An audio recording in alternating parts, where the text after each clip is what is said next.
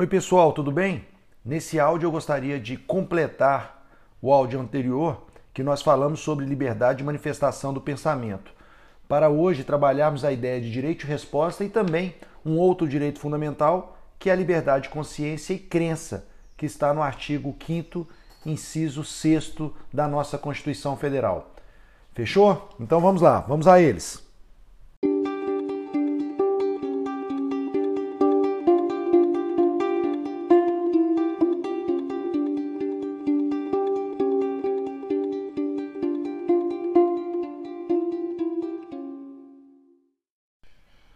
Direito de resposta está assegurado no artigo 5 inciso 5 da Constituição Federal. Ele, na verdade, é um complemento da manifestação do pensamento. O inciso 4 do artigo 5 diz que é livre a manifestação do pensamento, sendo vedado o anonimato. E aí nós temos o inciso 5 é assegurado o direito de resposta proporcional ao agravo, além da indenização por dano material, moral ou à imagem. Então significa que o direito de resposta ele está ligado à manifestação do pensamento, né? Mas é, você pode eventualmente ter outras circunstâncias em que o direito de resposta pode valer. Por exemplo, a violação da honra, da imagem, da intimidade, da vida privada. Neste contexto, esses é, princípios fundamentais, esses direitos fundamentais, podem ser assegurados então pelo direito de resposta.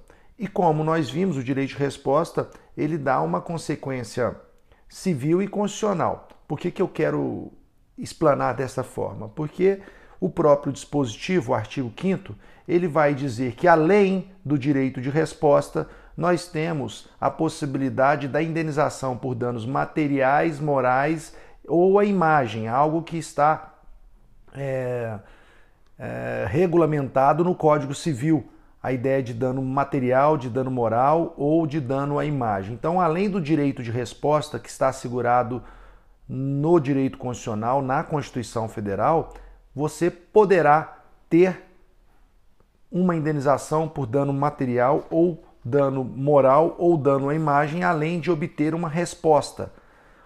Obviamente, a finalidade aqui é buscar responder às ofensas e às inverdades. Então, diante de uma manifestação do pensamento ou de uma ofensa à honra, à intimidade, à imagem, é assegurado ao indivíduo, na mesma proporção, no mesmo espaço, no mesmo, no mesmo tempo, a possibilidade de apresentar sua justificativa, suas razões, sua resposta, dizendo que não faz qualquer sentido aquela manifestação anterior é, por ela ser inverídica, ofensiva, e daí surge essa ideia de direito de resposta.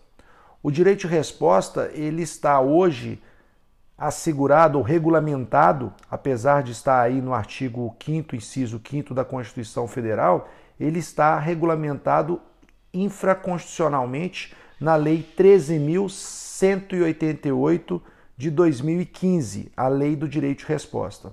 E aqui eu gostaria de tomar a liberdade de ler dois dispositivos que penso que seja significativo, representativo do contexto dessa lei. O primeiro é o artigo 2 que diz o seguinte: vou fazer a leitura. Ao ofendido em matéria divulgada, publicada ou transmitida por veículo de comunicação social é assegurado o direito de resposta ou retificação gratuito e proporcional ao agravo. Então, a proporcionalidade do agravo, nós já afirmamos, ela vai ser feita no mesmo espaço, no mesmo tempo e no mesmo veículo. Então, se eu tenho uma ofensa na primeira página de um jornal, eu posso obter o direito de resposta também na primeira página do jornal, no mesmo dia da semana, né, com o mesmo, o, o mesmo tamanho daquela reportagem, de modo que seja proporcional ao agravo. E também nós temos o artigo 3 que diz o seguinte: abro aspas e vou fazer a leitura. O direito de resposta ou retificação deve ser exercido no prazo decadencial de 60 dias. Então, existe um prazo de, de decadência aqui que você terá um problema com o próprio exercício do direito se não exercer neste prazo. Contados, volto ao texto, contado da data de cada divulgação, publicação ou transmissão da matéria ofensiva mediante correspondência com aviso de, de recebimento encaminhada diretamente ao veículo de comunicação social ou, inexistindo pessoa jurídica constituída, a quem por ele responda, independente de quem seja o responsável intelectual pelo agravo. Então, o que a lei dispõe é que há a possibilidade, então, é, de buscar uma resposta proporcional ao agravo no prazo decadencial de 60 dias. E, inicialmente, essa tentativa é extrajudicial, é através de notificação extrajudicial a esta pessoa jurídica ou responsável para que conceda espaço necessário para o direito de resposta. Só se assim não for possível é que nós teremos a possibilidade de propositura de ação para buscar o direito de resposta. Mas essa tentativa extrajudicial é uma condição, condição, aliás, que vai ter que ser demonstrada na ação judicial. Então, a ideia geral do direito de resposta é muito simples. A lei é uma lei breve que demonstra o procedimento específico com relação a esse direito de resposta, que é facilmente verificado. É uma lei que possui 14 artigos, mas que coloca ali alguns procedimentos em que devem ser seguidos. O direito de resposta aqui está relacionado, como eu fiz a leitura no, no artigo 2 é, diante de transmissão por veículos de comunicação social né, significa dizer que o direito de resposta não está atrelado às redes sociais, às ofensas feitas por, por haters né, nas, nas redes sociais. Então, eventualmente, pode ser feito o direito de resposta numa rede social, mas uma rede social de um veículo de comunicação específico. Ok?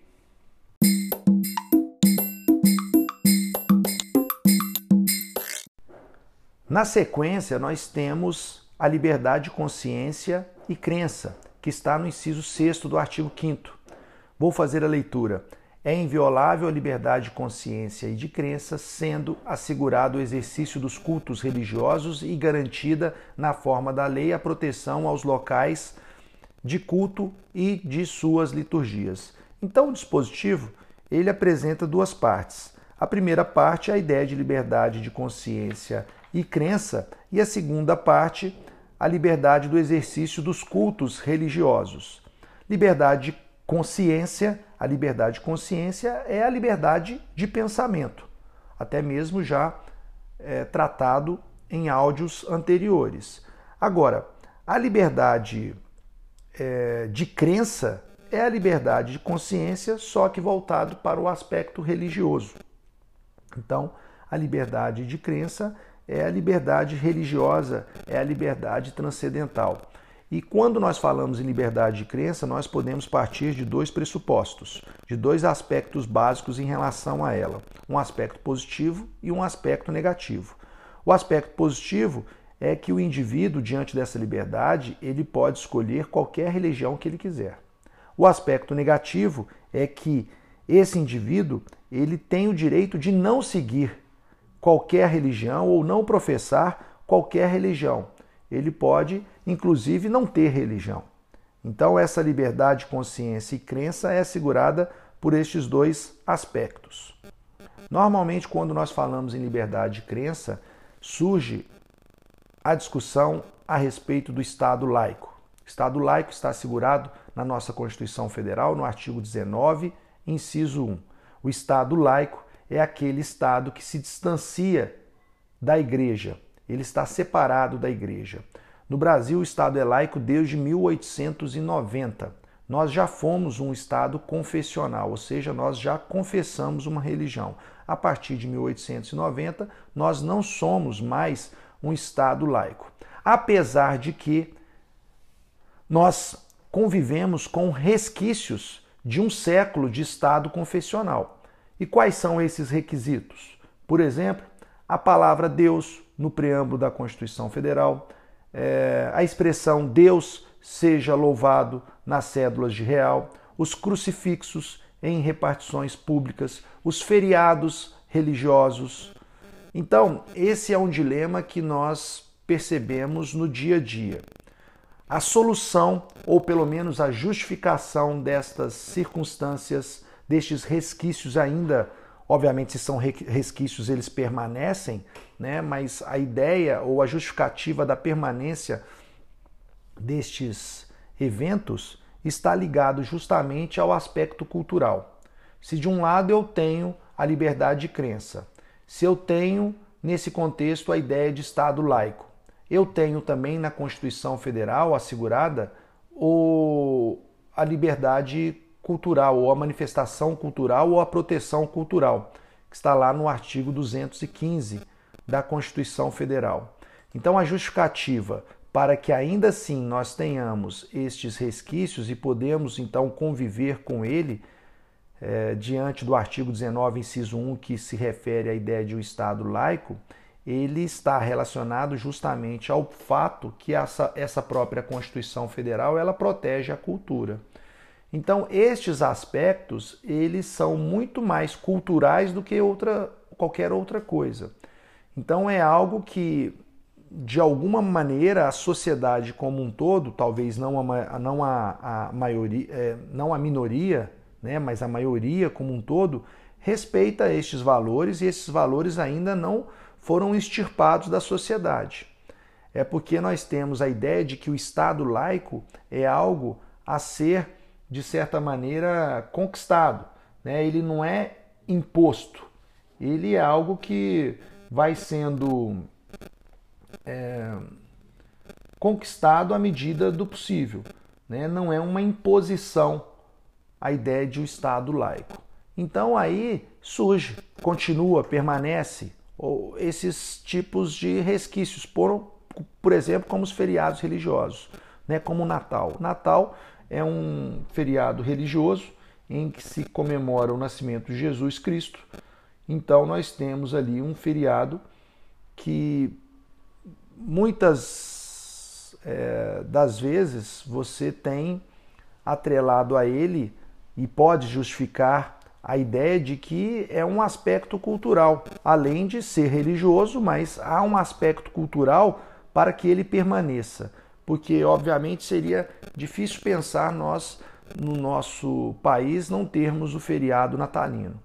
Agora, o que não pode ser implementados são novos feriados religiosos, novos símbolos religiosos a serem obrigados, impostos contra a sociedade.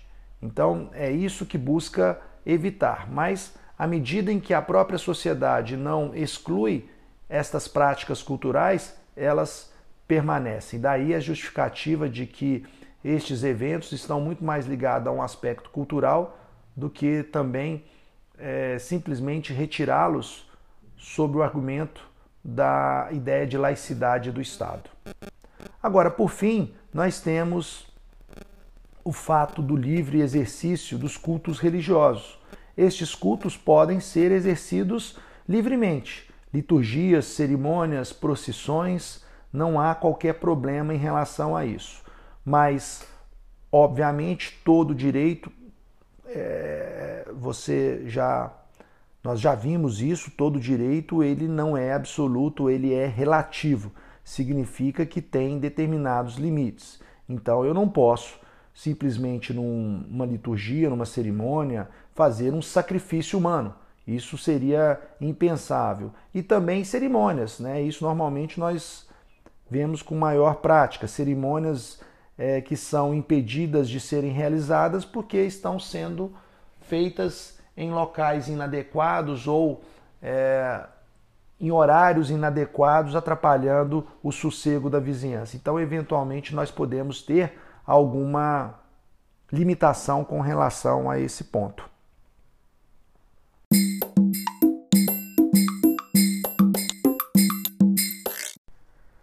Então é isso. O áudio de hoje fica restrito à liberdade de consciência e crença e também à liberdade de resposta. Só lembrando, voltem aos livros, voltem especificamente à doutrina adotada, deem uma lida e vamos para a sala de aula remota, tá? Forte abraço e a gente se vê por lá.